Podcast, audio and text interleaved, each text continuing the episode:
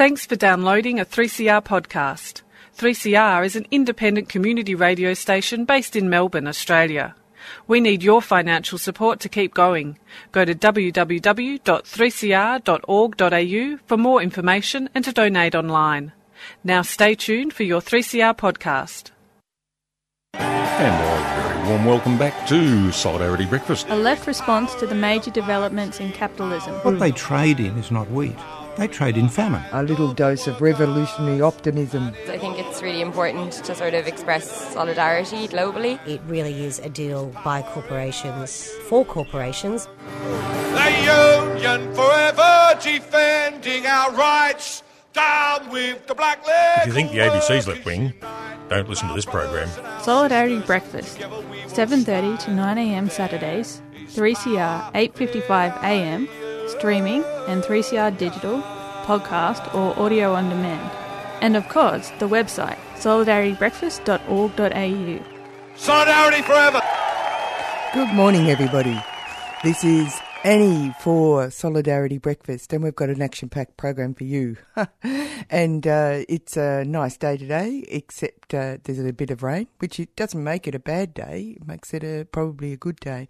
And uh, we're going to kick off with a, uh, a discussion about uh, Crib Point, uh, Western Port Bay, and AGL that has been sprung trying to change or dilute the uh, Victorian environmental laws in order to get its polluting uh, gas terminal uh, set up in Western Port. And we've got Jono La Nauze from uh, Environment Victoria to have a chat with us about what's going on out there. G'day, Jono. How are you? I'm not bad, Annie. Good morning. Good morning. Very nice of you to get up and speak to me this morning. We've oh, been look, uh, you're doing the hard work there in the studio. At least I'm at home with a cup of tea. well, uh, we've been on Solidarity Breakfast. We've been following this particular uh, stuff that's been going on in Western Port, and we hadn't caught up yet with uh, the events that have been unfolding there. Uh, it's interesting because you know we this is our environment, even though we're on the other side of the city. But Western Port is our environment, isn't it? Indeed, um, Western Port. It's a it's a beautiful bay. It's a place uh, of you know recreation and holiday making for a lot of Melburnians. For those of us not lucky enough to actually live on its its edge, and uh, it's also you know a source of seafood and provides ecosystem services that help a lot of the uh, local fresh food producers that are Melburnians eat. Can you give us a little bit of an understanding of Ramsar listed wetlands around there? Yeah, sure. So, uh, you know, it's a very large bay. There's a lot of different ecosystems down there. Overall, it's recognised uh, by UNESCO for as a biosphere, and it's also recognised under the Ramsar Treaty uh, for its wetland systems. Very significant. There's about 270 square kilometres of intertidal mudflats that provide really important foraging resources for shorebirds and water birds. It's um, it's actually one of the most important shorebird sites in Victoria, and it's good. It's important to know that shorebirds are really under pressure around their range in the state and around the country. Um, it's it it also you know the right at the the other end of the, the scale. It it uh, gets visited by southern right whales and humpback whales. Uh, there's a lot of dolphins in the bay, all of which uh, don't like large ships swimming uh, swimming by, uh, passing by. They're, they're at risk of collision with large ships, which is an issue with this proposal. And as I was saying, it, it's waters that also support, uh, you know, productive uh, fisheries. So, for example, there are mussel producers down there uh, that are quite concerned about AGL's proposal because of, as we, we might go into, the, the impacts on the water quality and the marine life uh, potentially go up the food chain and impact food production for us. Well, yeah, you preempted me. That was exactly where I was going to go. Can you uh, t- give us an idea of what AGL is uh, attempting to do?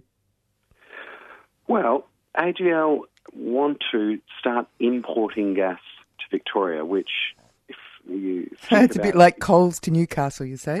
Exactly. Australia is the biggest liquid natural gas exporter in the world. Right. we now. Now that's that- important for people to realise that we have surpassed uh, uh, the previous front runner. Indeed, um, a couple of years ago. So most of that's going out through the port of Gladstone in Queensland. Um, but there's also uh, WA and so forth. But all along the eastern seaboard, we're connected up by pipelines. So even though Victoria itself, pardon me, is not sending gas directly offshore, um, our gas during the summer months uh, actually travels up to New South Wales and Queensland. And if, so, as a state, we're a net exporter. We send about a third of our gas interstate, and as a country, we're a, um, a massive exporter. Now, AGL, uh, for strange reasons, uh, want to bring in an additional supply into Victoria, and for even stranger reasons, want to bring it in through the worst possible location, which would be Western Port.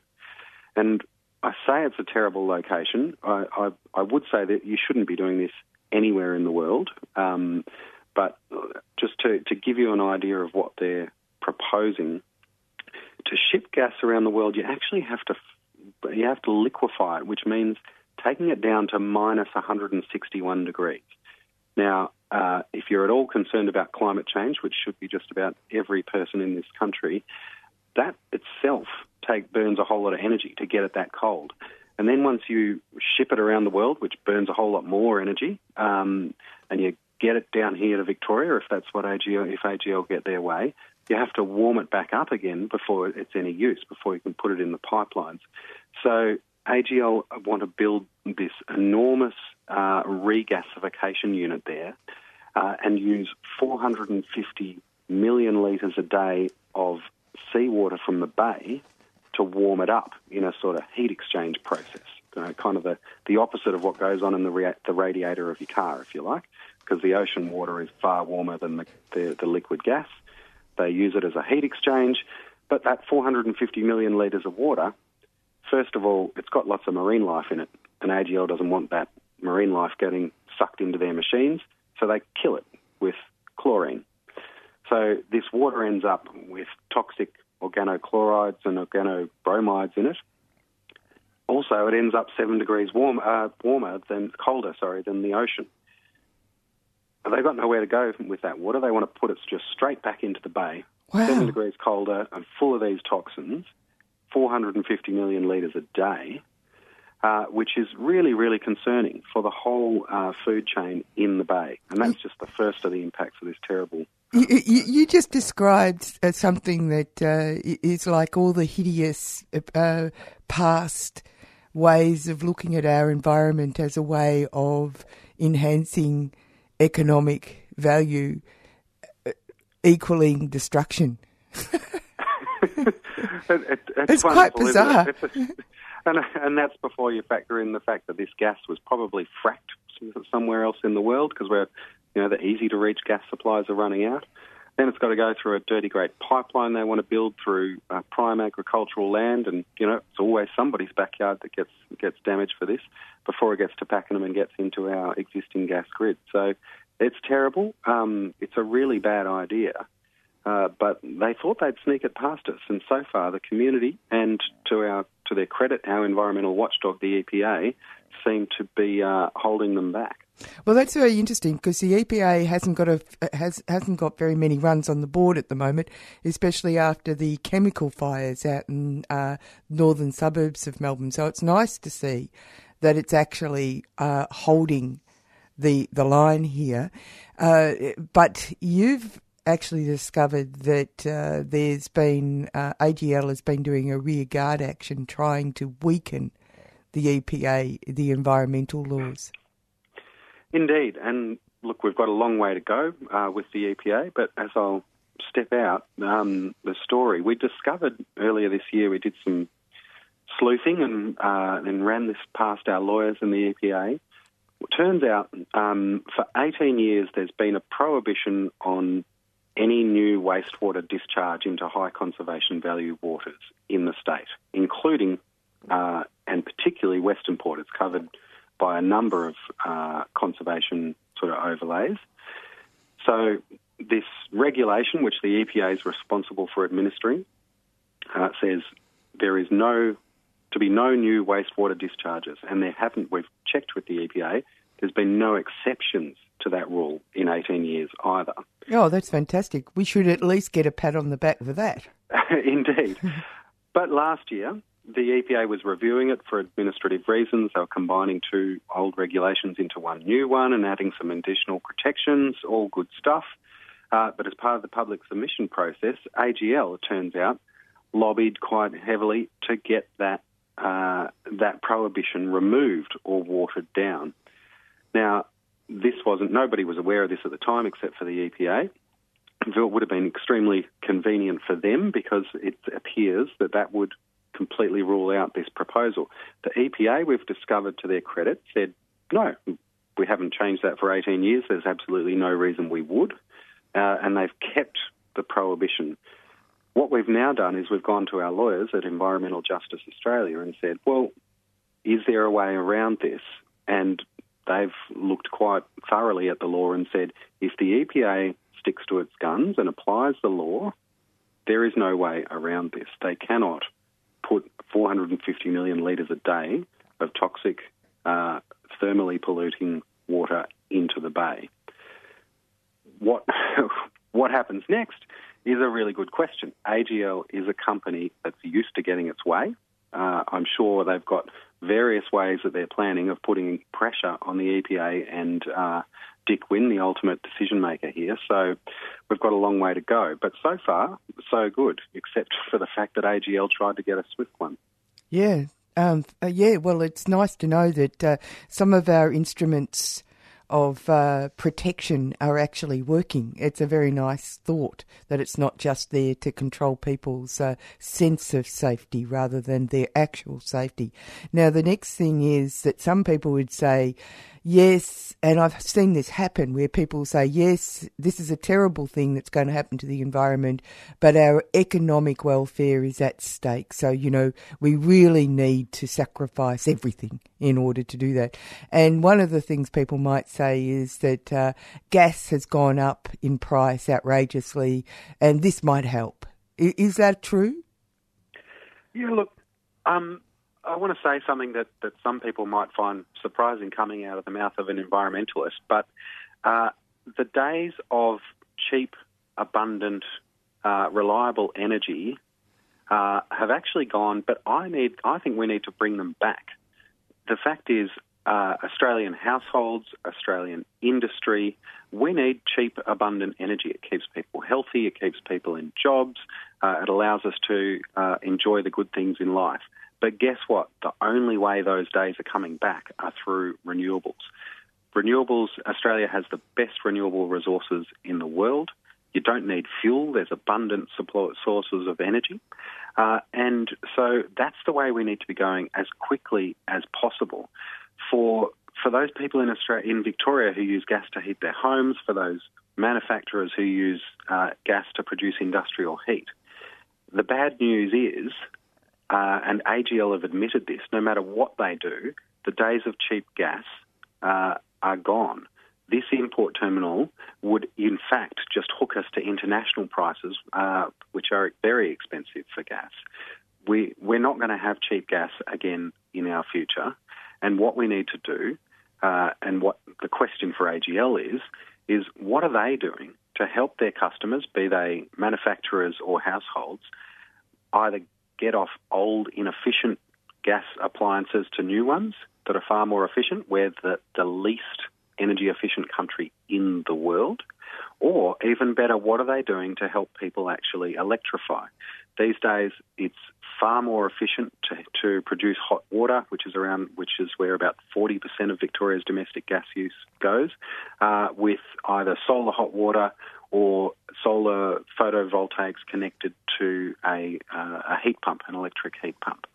What are they doing to help manufacturers electrify their heat, uh, their applications of heat, which the technology is there right now and it's far more cost effective uh, if you're, uh, for example, in the business of for food manufacturing or pulp and paper manufacturing or dairy. What are they doing to, and what are the state government doing to assist people in moving to the new technology? Because gas is old technology.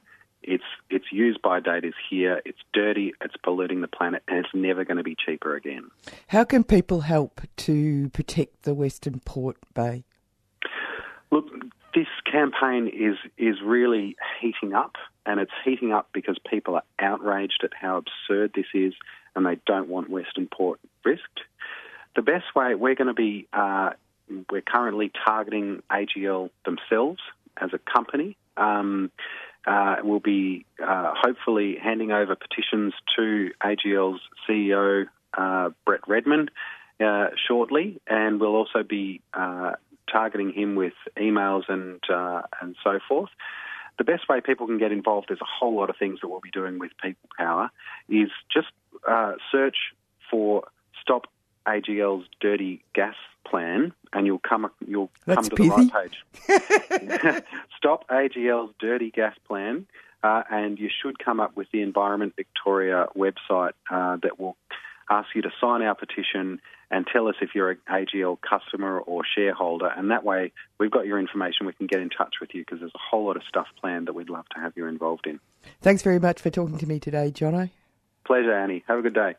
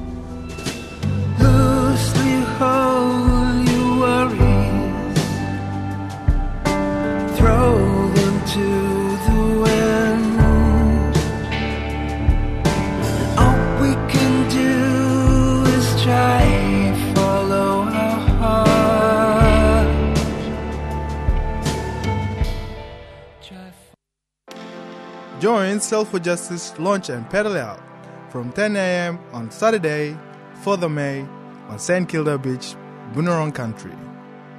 Manus, here we come! Bring your own flotation devices to pedal out or join a day's sail from St. Kilda to Sandringham. 11 a.m. Original Nations Passport Ceremony, 12 p.m. Barbecue and Yard, 1 p.m. Music, 2 p.m. Lunch and Pedal Out, 3 to 4 p.m. More music. This event takes place on the stolen territory of Bunurong people of the Kulin Nation. Sovereignty never ceded. 10 a.m. to 4 p.m. Saturday, 4th of May on St. Kilda Beach. For more information, go to sailforjustice.org. Sail number 4 justice.org. Sail for Justice is a 3CR supporter.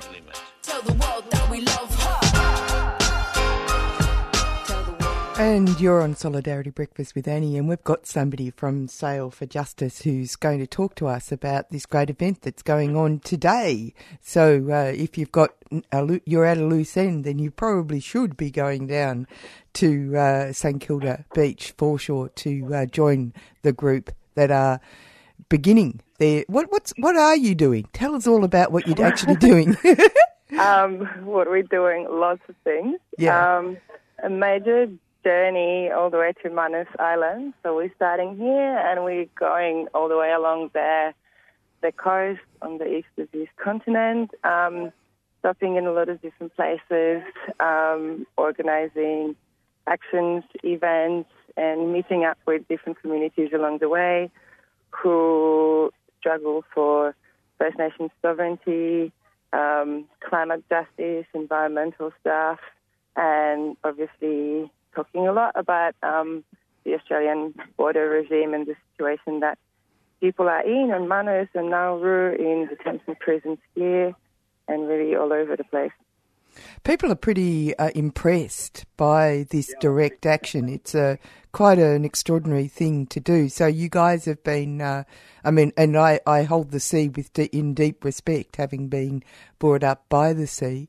Uh, so what what preparations have people been making to prepare themselves for uh, this long journey? It's not that long though, is it?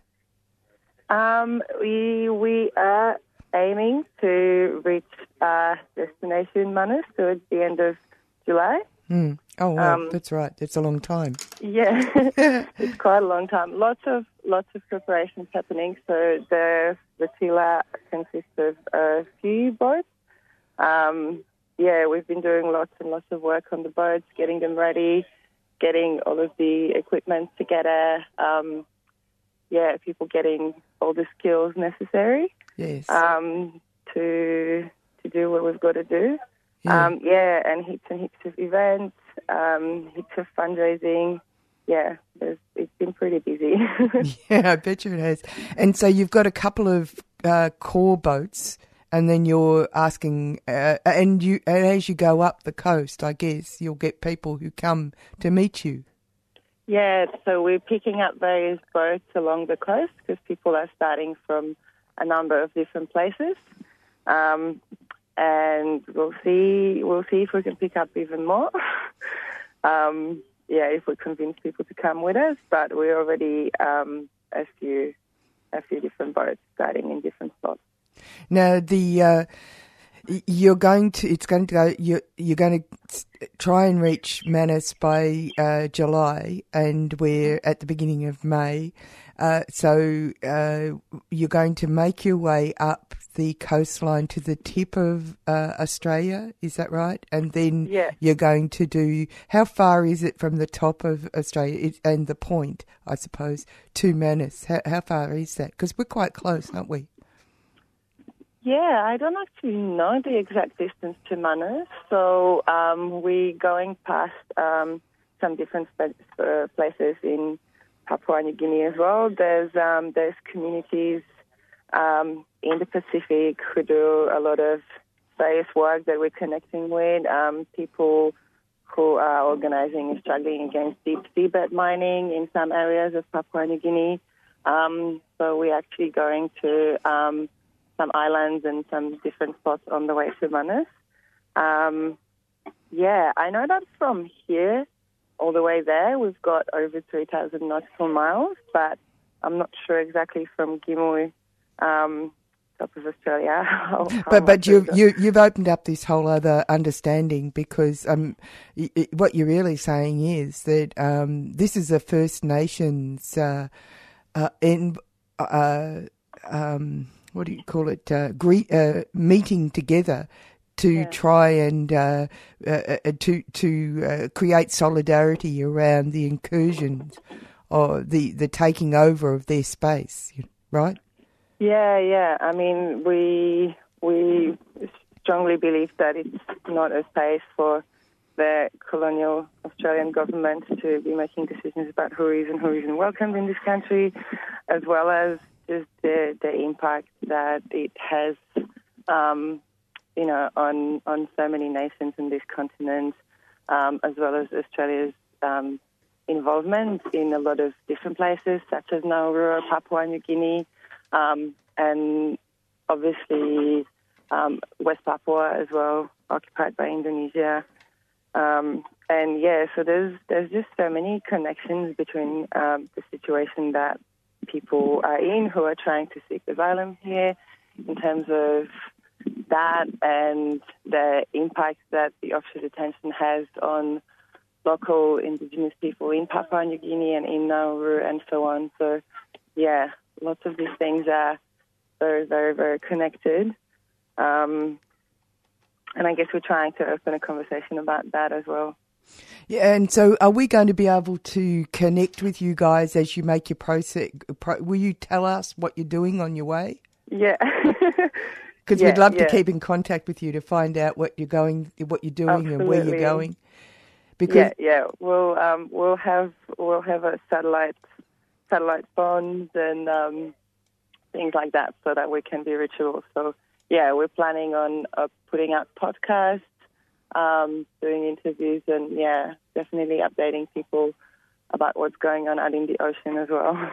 Yeah, because uh, it's quite amazing what you're doing, and uh, this will be a very big deal for you personally. Yeah, yeah. it's um, it's pretty. It's a it's a pretty big, pretty big um, situation for everyone. For Yeah. sure. Yeah. And so I you- think I think a lot of us have just been really, really busy, so it's slowly sinking in.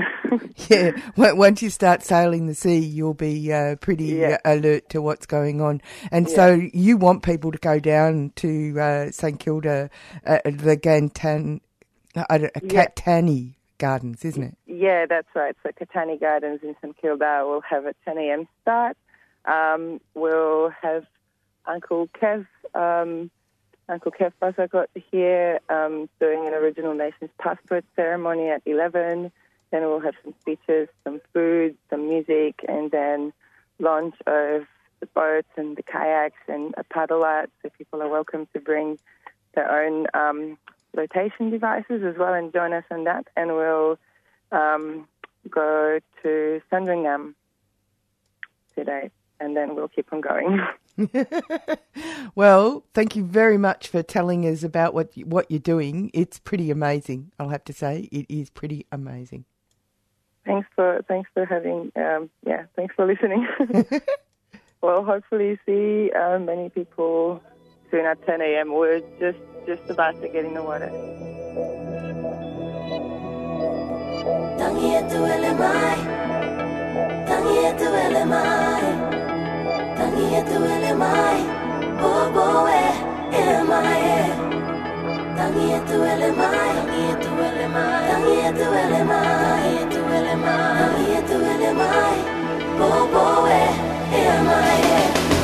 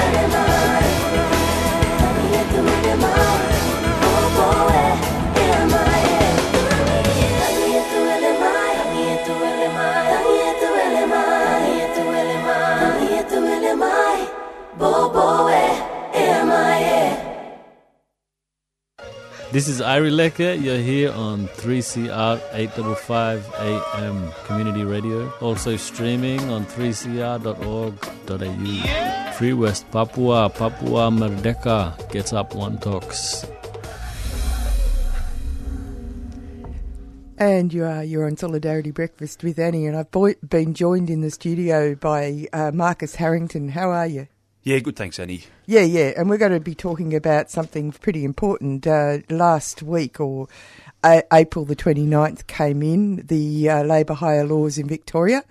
And you were just saying, uh, Marcus, that actually what people were fighting for in relation to the labour laws were the same things that people were fighting in the shearers' strike, the monumental shearers' strike in the late eight, uh, 19th century.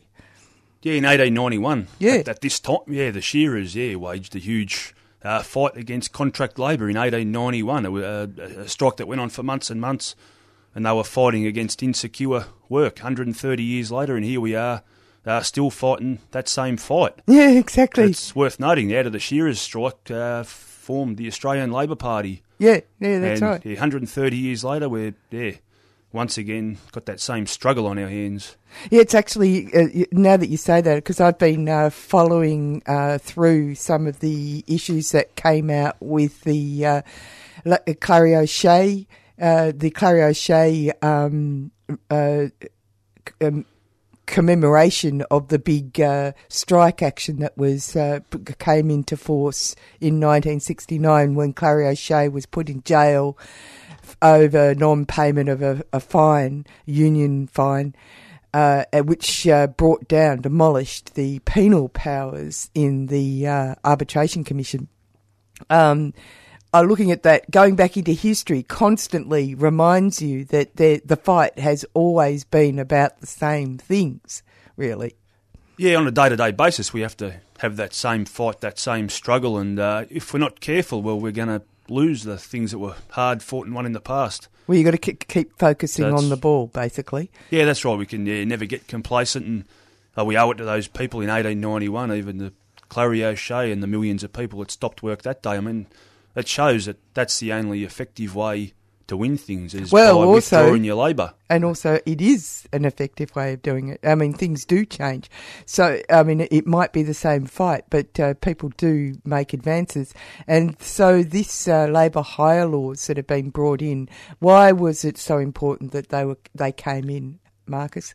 Yeah, well, it's been a long campaign. I mean, I remember back in 2012 when we passed the original motion in a NUW delegates meeting and then speaking at Trades to the, ALP members. They were then in opposition in Victoria and the, the union leaders to put our uh, claim forward. There needs to be uh, some sort of regulation and legislation to protect labour hire workers and to keep labour hire operators uh, in check. I mean, well, it is important because up until now, you, you need a license to do anything else, to drive a car, to work in confined spaces, to sell alcohol. You could trade in human labour, and there was no no legislation, there was no checks, no regulation.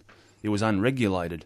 And and the way it was working uh, was that uh, you had big companies, really well known, you know, household name companies, using a method where they were in, uh, using workers uh, at arm's length and no longer being responsible for the uh, human resource element of their companies.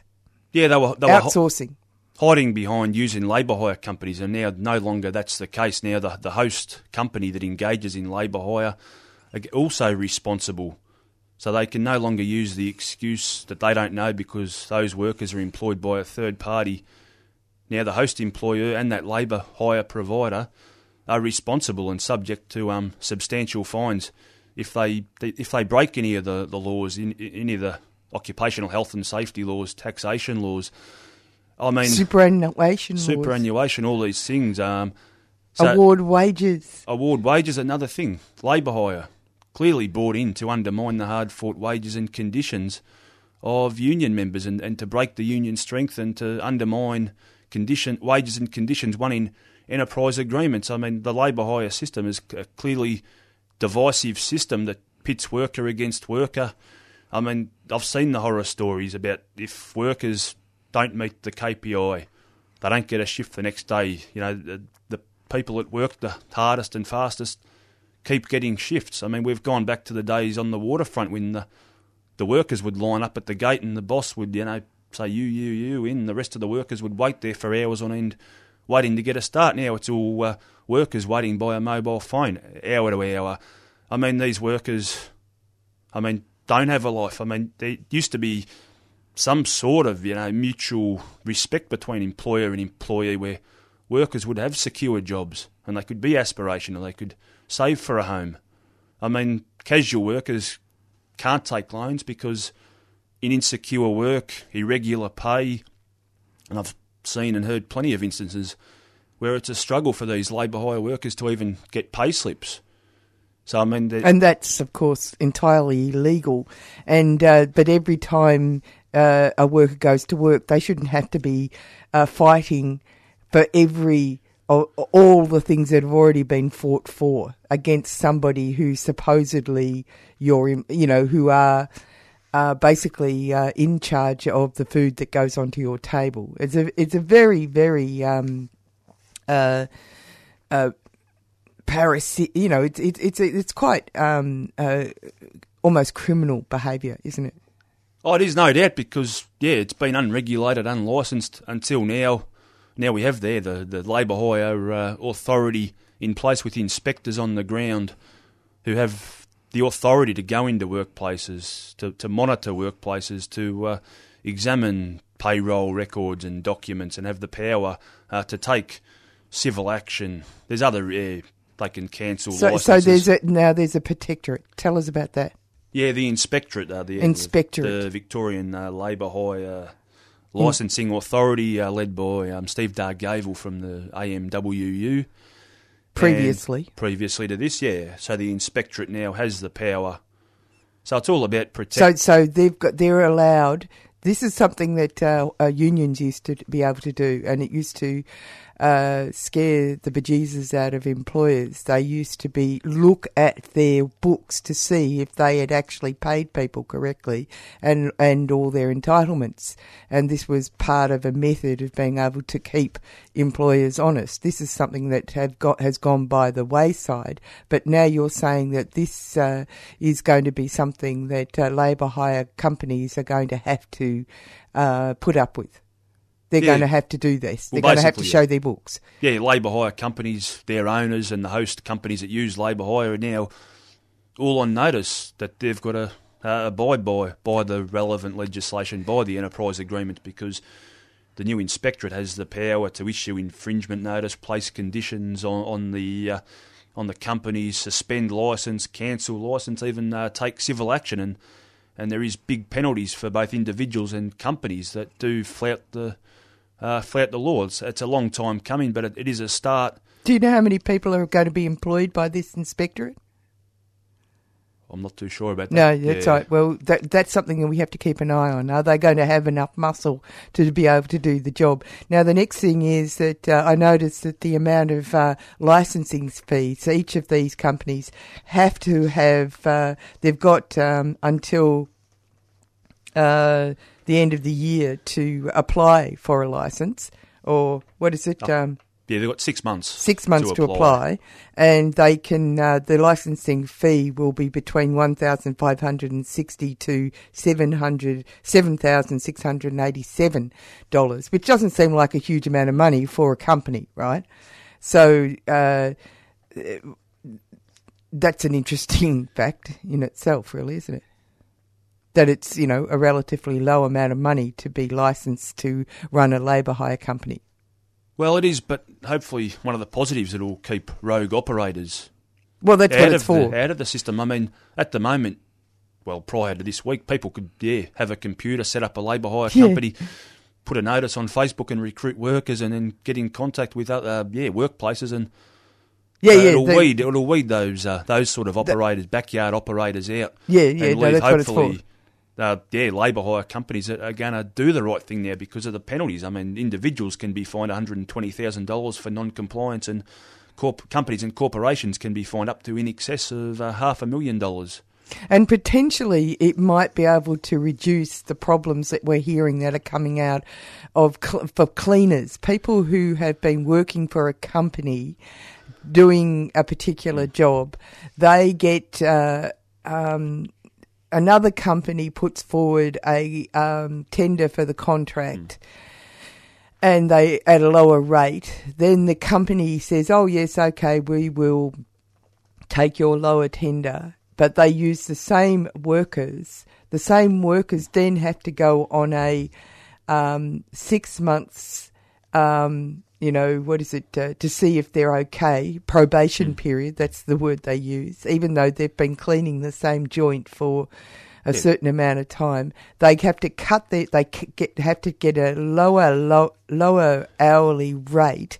And also, in order for the company to actually um, be able to do a lower tender, is that they cut the workers' pay and they reduce the amount of people doing the job. That's what they do. They're doing the same job. They're just changing. In that your instance, I don't know how this sys- system's going to help that, that, but perhaps it will. Well, that's another point we need to. This the laws need to go even further because, like you say, they change their company. They change the shirt. They're doing the same job. They change it from ABC to the next day mm, X Y Z. Z- X, Y, Z, yeah. and their length of service goes back to zero. Yeah. I mean, I've seen instances where people are working 20 years in the one place, but they, every three or four years when the tender comes Yeah. up, they change labour hire companies. This is where It's we need to con. see uh, the portability of long service leave across the board, where there's a scheme and a fund set up where they have to, the companies have to, should have to pay that long service. I mean, I must week. say, honestly, it's the only, um, one of the major reasons why people should be joining unions because there, it is impossible for individual workers to be able to uh, protect their their rates of pay and uh, fight battles like this individually. It's impossible. You have to do it in concert with other people. Oh, you, you've got to join your union because there's strength in numbers, and it's it's the only way we win. Yeah. That's when we're at our best, when we uh, stand united and and take action. I mean, this is a big issue because nearly half the workers in this country are employed in insecure work. Think Um, the greater uh, greatest amount of casualisation in the entire world in the OECD com- company and a lot of those workers would be employed through these third party Yeah. labour hire um, companies. Oh, that's why they that's why they've created it. I mean, it, it goes hand in hand almost with franchising. The whole notion of franchising. I mean, yeah, it was this labour hire caper was sold on, on the proviso of freedom and flexibility. Who, That's who's, right. Who's who's Whose got freedom the and freedom? whose flexibility? flexibility? it's it's the boss's freedom and flexibility. Yeah. I mean, they can yeah send workers home at a minute's notice, ring workers up and tell them to be at the work site at an hour's notice for two hours work and all this sort of Rubbish. I, I mean, there's no no freedom or flexibility for workers. I mean, I mean, it's that's funny, you know. I used to do uh, work in the entertainment industry, and uh, in the eighties and nineties, and uh, I I saw the signs. I was thinking, oh look, everybody wants to have exactly the same non conditions as people who work in the entertainment industry. Which was because the biggest uh, fight that they had uh, was uh, and won was uh, that you had if you got a call out, you had to be called paid for three hours.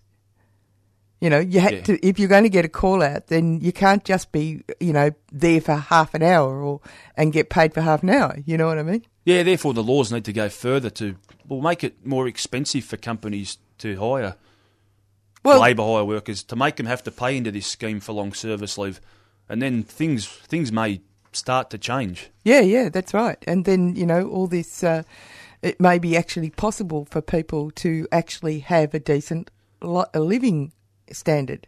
Well, it goes back yeah to people being able to live a decent life and to And be they've able got to a plan right holidays. to it. That's people right. have a right to a decent life. That's right. We should be able to yeah live to work and not live to stand by our mobile phones, uh, waiting for a phone call. Uh, I mean, it's yeah. So this is a, this is a step forward. I mean, these labour hire laws is a step uh, forward, and it's quite interesting to note. Like you said, you can remember when uh, it all started for you at the NUW, um, uh, you know, a delegates meeting. Yeah, and that was back in 2012. So it's been a long campaign. Uh, I remember, yeah, meeting with ministers from the ALP. They were in opposition then. They, yeah, they made it an election promise. Um, but I mean, they're good laws that have come in, but this labour hire laws and industrial manslaughter, they're two laws that should never have been used as election promises. I mean, They should just have, happen, They should have came in. I mean, yeah, both Yeah. goes back to, to wage theft basically, and the, the, the industrial manslaughter matter of life and death. But two pieces of legislation which are critical and are, are going to yeah, shape the way forward. But we yeah still need to go a long long way further with this uh, labour hire legislation. I mean, there's also yeah uh, on the website, the Labour Hire Licensing Authority website, where exploited workers, work labour hire workers with a problem can report a problem uh, confidentially, or there is a hotline that workers can phone. So I mean, we've got these resources. So yeah, workers need to take full advantage of it, and uh, hopefully we will see change. Thanks for coming in and talking to us, Marcus. Thanks, Annie.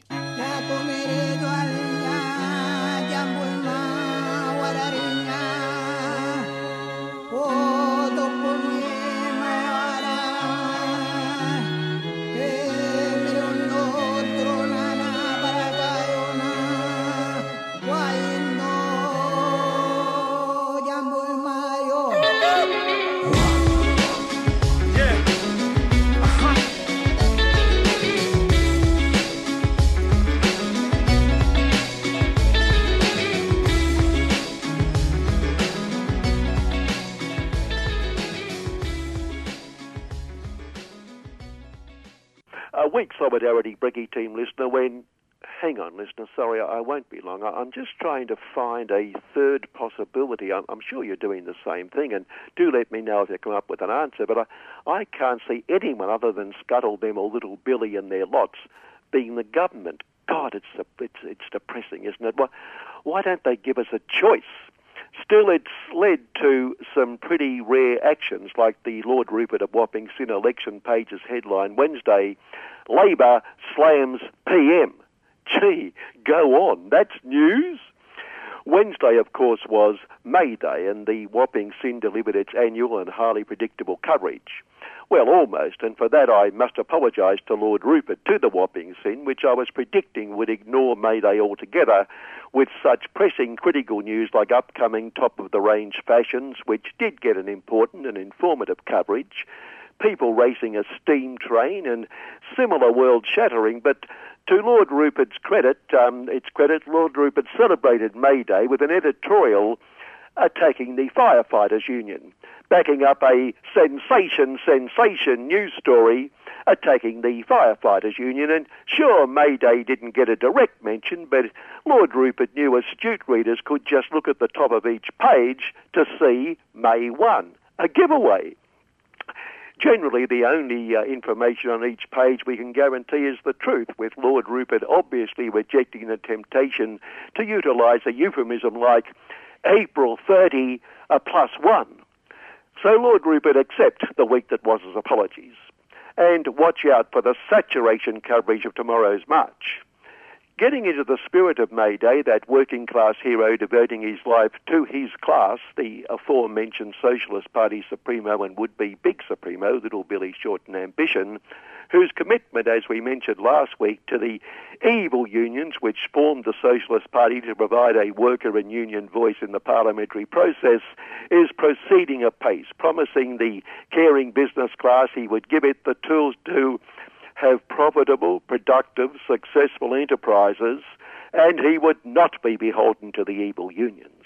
Let's hope the caring employers don't fall for that three card trick we said, because little Billy would never sell out the unions and workers. But good to see little Billy this week getting into the spirit of the International Workers' Day by promising to pick up the wages bill for child care caring employers. And the socialists say they won't rule out paying the wages for workers in other, mainly female, low paid occupations.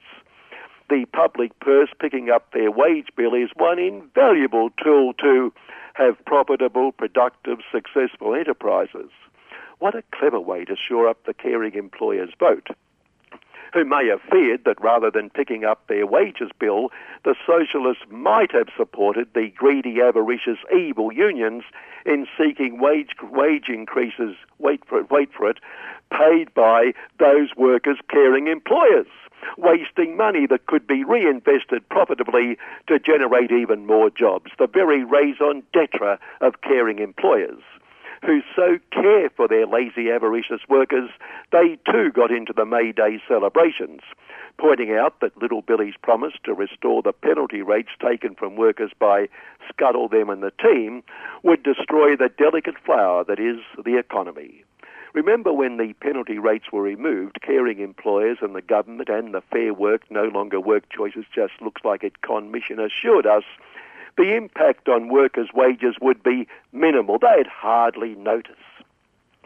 And the caring employers who had said penalty rates made life impossible, they were better off not even opening, could caring employ lots more workers and pay those workers lots more? An equation we had a bit of trouble comprehending, but they know what they're doing. We wouldn't doubt their word. Well, the True Blue Aussie Retailers Profits Association, in its deeply sincere concern over Little Billy's rash promise, warned wages bills would increase by up to 21% if the lost penalty rates were restored. But but surely that doesn't mean uh, the minimal impact for workers, the they'd hardly notice, was a 21% decrease in wages. Surely must be some magical mathematical calculation that has minimal impact in one direction and maximum impact in the other.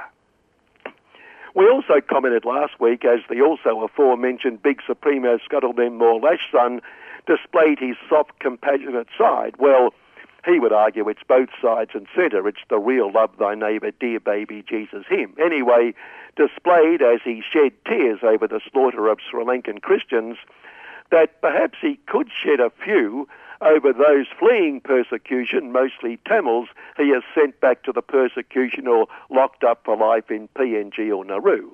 Well, this week he has shown he is a man of compassion, cutting back True Blue Aussie's immigration cap to resounding applause from his party faithful. But, and here's the compassionate bit, cutting back immigration, he said, to help migrants those already here would be better off, he argued. I'm not sure of the logic, but perhaps the potential new ones who now won't get here wouldn't be around to take their jobs, because that's what migrants, and especially no proper papers, queue jumping, illegal boat people migrants do. They take our jobs. The new figure, he said, includes the humanitarian intake so clearly, Scuttle them, the soft, cuddly, compassionate, humanitarian Scuttle them, regards the no proper papers lot, including those he returns to that they are fleeing, as the a non-humanitarian non-intake. If only they could share his compassion and stop trying to embarrass both little Billy and him, claiming they're not treated all that well. Then there were a series of comments that don't really need comment. Not that that will stop the week that was. For instance, aspiring big supremo who sees himself as the answer to that question, is there a third possibility, Clive Palmer-Gina, said that little Billy was not morally fit to be big supremo. But of course, if not morally fit, is a criterion, we'd never have a big Supremo. Given the one notion creep who got sprung in the US of seeking trillions from the Rifle Slaughter Association and filmed with a stripper while making misogynistic and racial remarks will still be on the one notion ticket, even though he's done the resignation thing, while expressing his deeply, deeply sincere sorrow uh, that he got sprung, we assume Clive will preference him high up on Clive's ticket because Clive must find him morally fit. Well, that lot all deserve each other. Clive, morally fit, the man running a multi-million election campaign with his workers' wages and, and entitlements. Speaking of morally fit, of the products emerging from the government pork factory in the past uh, year, 272 million of infrastructure handouts went to marginal government seats, while 54 million, one fifth, went to marginal socialist seats.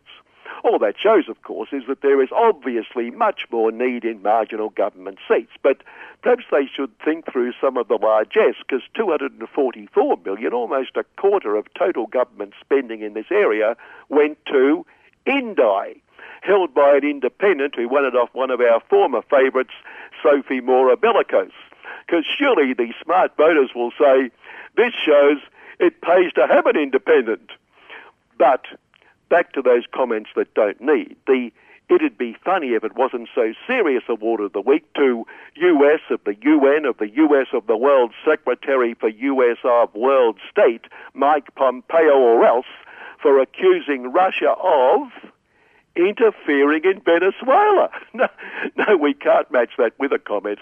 Mike, your it'd be funny if it wasn't so serious award of the week is on its way. Mike did say, this is our hemisphere, the hegemonic master of the universal hemisphere, and it would show the depths to which the Russians, for instance, would be prepared, to sink if they made some puerile retort like, Ukraine, this is our hemisphere. That would make Mike and his commander in chief, Donald Trump, or the poor, very righteously angry indeed, proving evil Russia has no grasp of what universal hemisphere means. The US Ob is also involved in Her Most Gracious Majesty's home country, attempting to extradite that evil Julian Assange to punish him for the heinous crime of exposing US Ob war crimes, which aren't war crimes because the US Ob doesn't commit war crimes. It just does a hell of a lot of collateral damage. Assange serving 50 weeks for breaking bail, and given the maximum was 52 weeks, we must congratulate her Honour for her compassion although he'll remain locked up for the year or two or three the extradition proceedings drag on. But the US have made a very strong case. We want to execute him. Uh, uh, sorry, wrong page. Uh, here we are. We, we want to execute the extradition order. Meanwhile, as the deep political philosophy that is the stuff of the election campaigns absorbs our minds, minds which sadly can't come up with a third solution, possibility, Scuttle them's lot have dredged up an eco- economist who says little Billy's renewable energy target will also destroy the delicate flower that is the economy. That quite simply we can't afford to save the planet, but it's not all bad news. The planet will fry to death with a very, very healthy economy. On the election excitement, our autumnal election hibernation, finally, the ABC yesterday said a number of listeners had rung in asking details of last night's gripping debate, which was on Lord Rupert's pay TV channel, guaranteeing a mass audience, with that channel's collection of totally neutral commentators, but I don't think that matters. I'm sure everyone was ringing up to ensure they didn't inadvertently turn it on. Good morning. G'day, I'm Warwick Thornton, the writer director of Samson and Delilah, and you're listening to 3CR.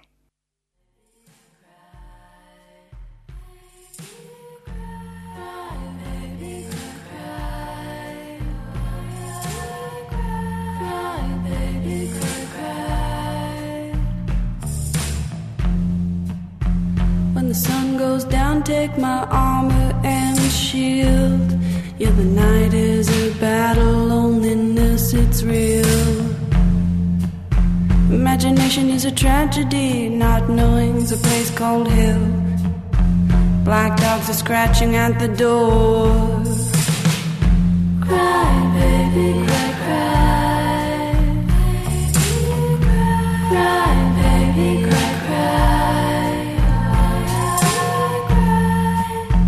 Take myself to the Lonely Hearts Theatre, watching sad film all the time. Sit down in the front row with me, yes, myself and I. All together we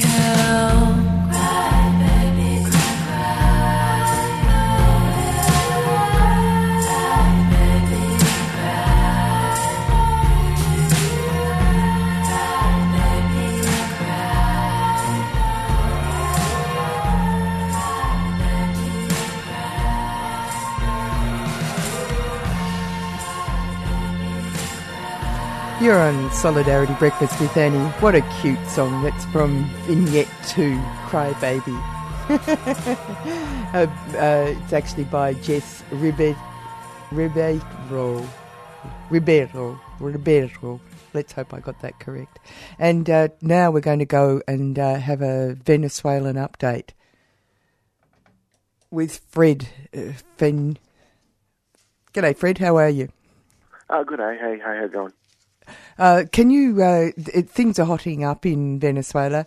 Uh, can you tell us uh, a little bit about? Uh, since you are part of sort of a Venezuelan watch team, really, when it comes to Australia, um, can you tell us what's going on there at the moment? Yeah, certainly. Look, this this week was always going to, you know, be an interesting week in terms of what exactly was going to happen uh, in the lead up to this week.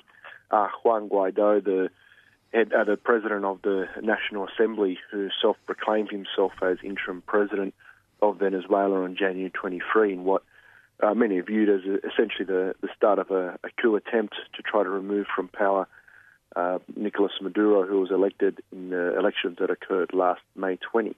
Um, had announced that May 1 was going to be a, a decisive day in what he had termed to be uh, Operation Freedom, and had said that May 1 was going to include the largest protests in, in Venezuelan history and really be the beginning of the end for, for the Maduro government.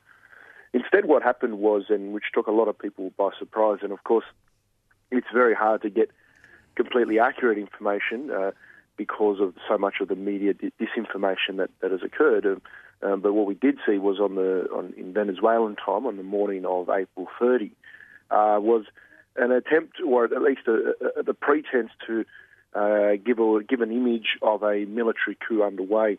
Now, in the media, what was presented was uh, Juan Guaido, uh, together with Leopoldo Lopez, who had been previously in jail, then under house arrest since 2014 for his involvement in uh, violent protests that led to a number of deaths uh, back back in uh, back in that time.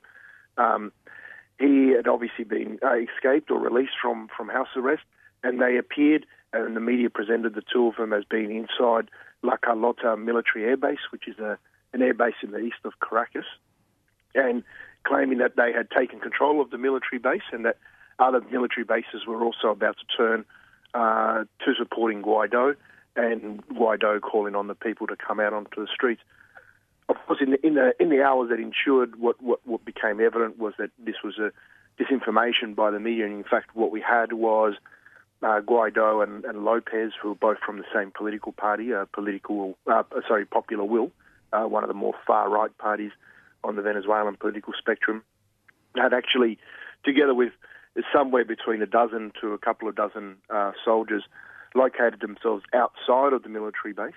Um, had uh, had no had very little other public support from soldiers, whether that be in the La Carlota military base or whether that be at other military bases around Venezuela, uh, and that their sort of uh, this sort of seditious act was essentially put down, uh, you know, within a within a, a couple of hours. Uh, and, and, and general general peace was restored in the country.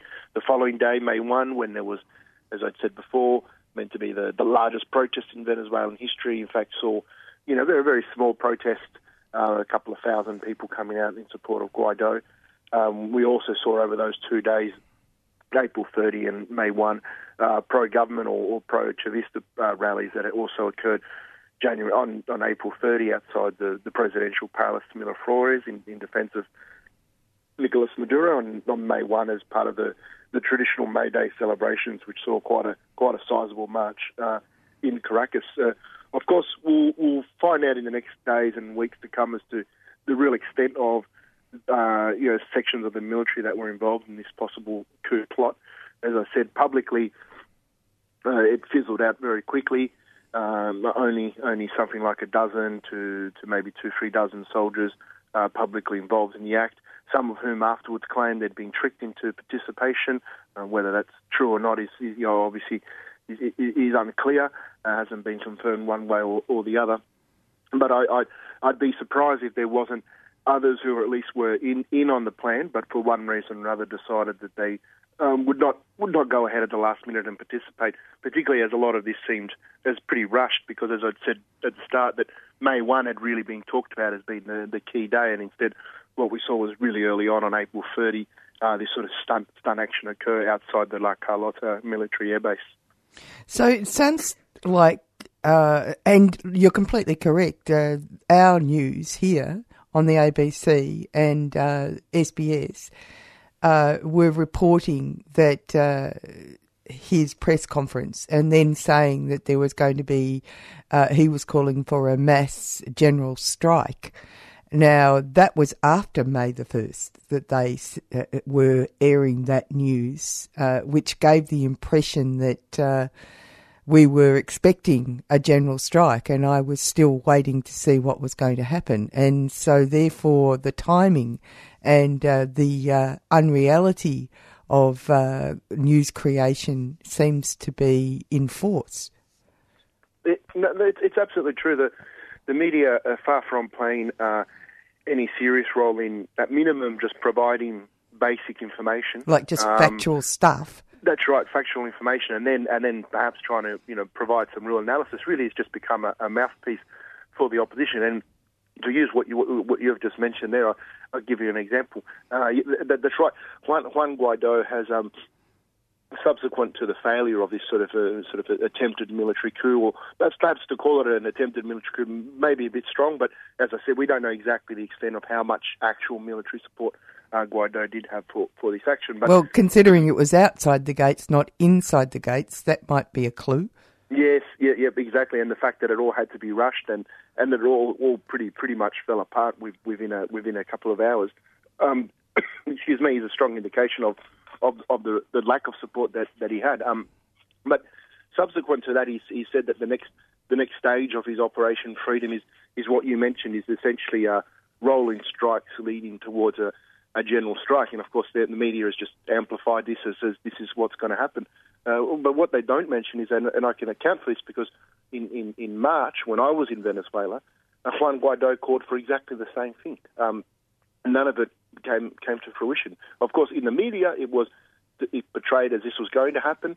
Uh, no information was given as to whether that did or didn't occur. In Venezuela, it didn't occur, largely because um, Juan Guaido doesn't have a huge level of support, particularly amongst public sector workers, uh, which is where he was sort of directing his call um, for for a general strike. And I've no doubt that over the next few days we won't see uh, we'll see little to, to nothing in terms of any strike action. But none of that will be really reported in the media. What will just be left is the idea that Juan Guaido had called for one, and many will probably believe that that's what occurred in, in those following days. But what, what, what the media refused to accept, or, or at least begin to uh, analyse, is why, why is it after so many different attempts so many failed attempts uh, to get rid of, of, of, the Maduro government, why is it the opposition just isn't able to, to galvanise the support it requires uh, to, to get rid of the Maduro government? And that's the, the real answer to that is really that both the opposition and media refuse to accept a basic fact in, in Venezuelan politics, and that is the existence of Chavismo,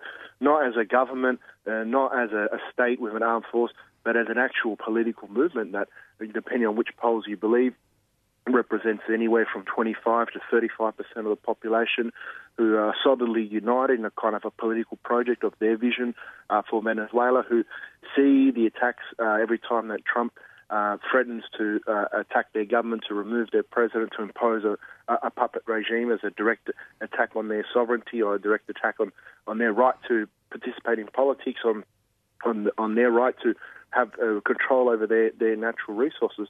And so, of course, every time that these these uh, attempted coups happen, these attempts to undemocratically overthrow the, the Maduro government, uh, this political movement is activated, comes out on the street, and it's a political movement that is active not just in the poor neighbourhoods of Caracas, but also strongly in the military as well, and that's why. Um, you know, one one one uh, feels that within the military as well, there will no doubt be a strong discussion now about well, how, how do we deal with uh, these elements that are are willing to go along with uh, the opposition's plans of, of you know trying some kind of military action, which I think would is a very dangerous path to take in Venezuela because it, it, it really does threaten or open doors towards a armed confrontation and, and, and, and, and perhaps even more more serious uh, things such as a, a civil war in, in, in, that country. Well, it's uh, it reminds me of a couple of things. One of them is uh, the way. Uh, police, uh, English police, Australian police, copying, and uh, American police try to kettle demonstrators into a uh, confined area. And uh, you'd you sort of think to yourself, how how can the majority of Venezuelans kettle these people into a confined area? Uh, because they're in a delicate situation. If I mean, because you'd think that this man should be arrested effectively and put into jail, but of course, people like the Americans are, are far right or centralists. Uh, Trump is where Trump's wherever Trump sits, whatever self-interested Trump sits. Um, obviously believe that uh, if anything should happen to this individual, then that would be a green light to whatever plans they have. Uh, yeah, yeah, no, excuse me. That's that's absolutely true. That there's a, a, real, real debate, and even more so now uh, after these most recent events about exactly how to deal with um, not not just Juan Guaido, but but all of those who have been participating uh, in in you know what what what in any other country uh, would have been reported at in, in the media as as, a, as a, an attempted coup. Um, but of course, instead, in, in, in, most of the media, is portrayed as a, a struggle for democracy.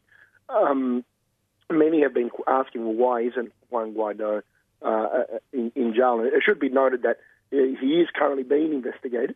Um, so while he, is in jail or hasn't been uh, found guilty of any crime, he is currently being investi- investigated for, for his role in, in these sort of uh, seditious acts. Because it's treason. Well, th- well, that's right. And in particular, when we start talking about uh, the, his involvement with uh, military soldiers over the last few days, um, and what we do know is that, as I said, we don't know the extent, but there's no doubt that the sort of um, links that they have inside the military go extend certainly further than just those that appeared publicly on, on, on that day. We already know at least the, the head of SEBIN, uh, which is the sort of the military intelligence unit, um, basically fled the country. Uh, was rumoured to have fled the country on the day of the coup. Uh, many believe that that was because he, his his involvement in the in the coup plot had been discovered, uh, and so rather than face face the, the charges of treason. He, he, he left the country, and, and we don't know who else may have also been in, in in that similar boat, and whether they've been their role has been uh, exposed yet or not. But you know, many many are demanding, well, why why aren't these people being tried for treason? Why aren't these people being tried for the, the kind of crimes that, that they've committed? And and of course, the difficulty is is that Venezuela understands that every action that they take is it has not just an effect uh, within Venezuela, but also internationally. And as you've said, uh, the US and, uh, government has made it very clear that for them, uh, the question of, of Juan Guaido is a, is a bit of a red line. And anything that happens to, to Juan Guaido would certainly uh, they would view as a pretext for further escalating uh, their actions in, in Venezuela in a context where they've continually repeated that mil- military action is, is, is, on the table, that it's, it's the,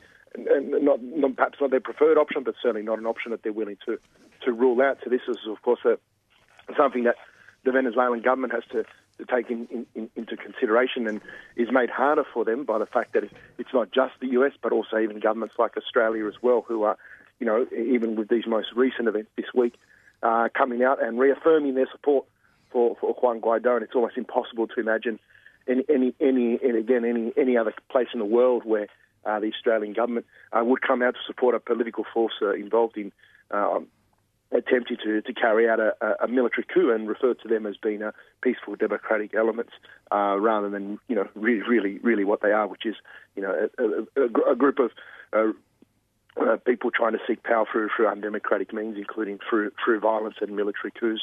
It's. Uh, I must say that uh, it makes me very angry. Personally, it makes me really angry that uh, uh, Venezuela, Venezuelans people aren't allowed to have the government that they have chosen. That's basically what's been said, and you think to yourself that uh, uh, the it, it, makes democracy a sham if uh, authoritarian uh, governments can just decide uh, and get everybody else on board to decide that this co- this country is just not allowed to be so. Yes, that's right. It's it's, sort of uh, the US kind of uh, sending the message to the world, and, and you know it's done this in other countries as well. Of, of basically, uh, you know, the, democracy is only democracy if the person that I want to win wins. Um, otherwise, it's it's it's called authoritarianism. So uh, we're, we're told that uh, Maduro is an illegitimate president. Uh, but when no, no evidence is given as to why his election last year in May 20s it was an illegitimate election, certainly in comparison to, say, the elections in Brazil, where we had the, the previously elected president, Dilma Rousseff, who was removed unconstitutionally in a parliamentary coup. Uh, she was from the Workers' Party, the Workers' Party preferred candidate for those elections, uh, Lula da Silva, uh, who was in all the polls indicating was going to win uh, was put in jail, jail uh, yeah. and stopped stopped from being able to run. And instead, what we have is a, a far right fascist in, in, in, power in Brazil, in, the, in Jair Bolsonaro. Uh, but no one no one questioned those elections. No one says that those are illegitimate, or no one says that they will, don't don't respect the results of those, and, and instead say that Lula is, is the president. Um, but yet, when it comes to, to Venezuela, because it was Nicolas Maduro who won the elections, uh, we're, we're told that he's illegitimate and therefore he, he can't be the president. And, uh, and Juan Guaido, who has never stood for a presidential election, uh, has never even put his hand up to be a, a, a, candidate for the primaries for presidential election, who prior to January 23 was hardly known by most Venezuelans. Uh, has just been, you know, has handpicked himself because I think this is an important thing to note as well that even when when Juan Guaido self-appointed himself as interim president on, on January 23, in the in the days leading up to that, and there had been a quite a public debate within the opposition as to what to do because they had already said that they would reject Maduro's presidency, but that or of course opened the question as to well, who what what should happen with the presidency, and the majority and, and the largest opposition parties um, said that well what we should seek to do is to establish some kind of transitional government uh, involving both sides of politics that can lead towards new elections. Uh, but rather than going through that and, and always framed within the Constitution, rather than doing that, Juan Guaido and his far right radical party, the Popular Will, decided that they would use the opportunity of him being the National Assembly president to just self appoint himself, even in opposition to what the majority of opposition parties wanted, let alone, of course, what the majority of people who had voted in the May 20 elections wanted before. So th- this is the kind of undemocratic actions that leads to Juan Guaido becoming interim president. Uh, he claims to have done it in the name of the Constitution, in the name of Article 233 that says in the absence of any uh, president prior to uh, the presidential inauguration that the president of the National Assembly assumes power. But Article 233 is very clear. They have 30 days to call elections. That was in January 23. We're now in May. And Juan Guaido has never spoken about holding elections up until, up until uh, including up, up until today. Uh, so even himself, even if we were to take his word for for his presidency being constitutional, has already broken the one thing the Constitution demands of him, which is to have called new elections uh, within within those those 30 days. But again, none of that is repeated in, in the media. None of that is repeated, for instance, in the statement this, this, this week by the Australian government when they once again reaffirmed their support for Guaido as interim president, supposedly on the pretext of that being constitutional, without any answering any other question about well, how can it be constitutional if the constitution only allows for a 30-day period of in, of interim presidency? Uh, none, none of these questions are, are, are, really asked in the media. Instead, we're all we're, you know we're just sort of told to to go along with with you know as, as what is you know becoming every day more more blatantly clear is is a, a an attempt by a minority sector of, of society uh, to undemocratically take take power, regardless of then what one may or may not think of the Maduro government itself.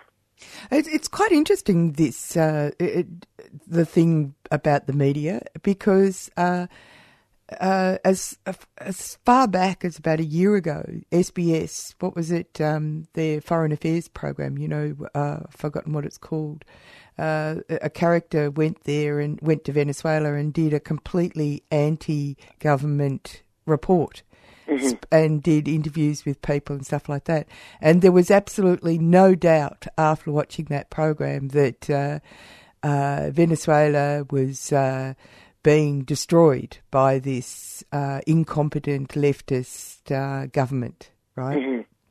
And I and I remember thinking at the time, uh, isn't that incredible? Considering uh, all these other reports that I hear about what's going on in Venezuela, and people go there and they meet people, and there's this whole thing happening in Venezuela, and it was all uh, and uh, that whole idea that.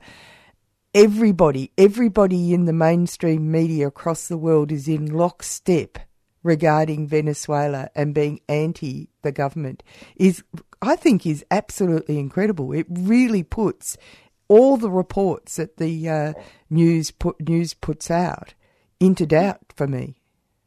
Yeah, yeah, no, absolutely, absolutely. And the, the media just refuse to really, as I said, uh, one's not asking them to to take a, a position of being, you know, anti-Guaido or, or pro-Maduro, but really it's just about trying to report the realities of, of what's going on. So, for instance, uh, we, we constantly hear reports about the very serious situation uh, in Venezuela, the very serious economic situation. It's certainly one that I can attest to, having been there just a, a couple of months ago, but the, the very, you know, very extreme hardship that ordinary Venezuelans have to go through um, day by day uh, in order to be able to, uh, you know, based on the, um, you know, because of the, the impacts of the hyperinflation having basically pulverized people's wages to, to be able to, you know, get together the money necessary to be able to buy the, the foods and, and medicines that, that, that they need. But uh, what's then never really, you know, said there's just this sort of leap that's taken from this very deep economic crisis to just it's what's all the fault of, of the government.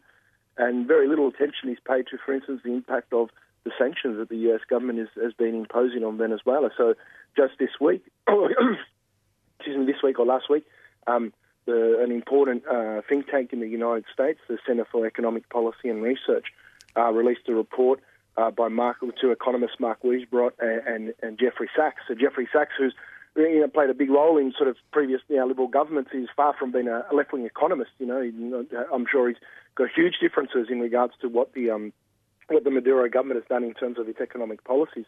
Um, but they did a, a serious report looking at the, the impacts of the sanctions, particularly the sanctions that came in into in, into action in, in August 2017 that had a, a dire impact on, on Venezuela's oil production, which of course is the key source of revenue for, for the government to be able to import foods and medicines.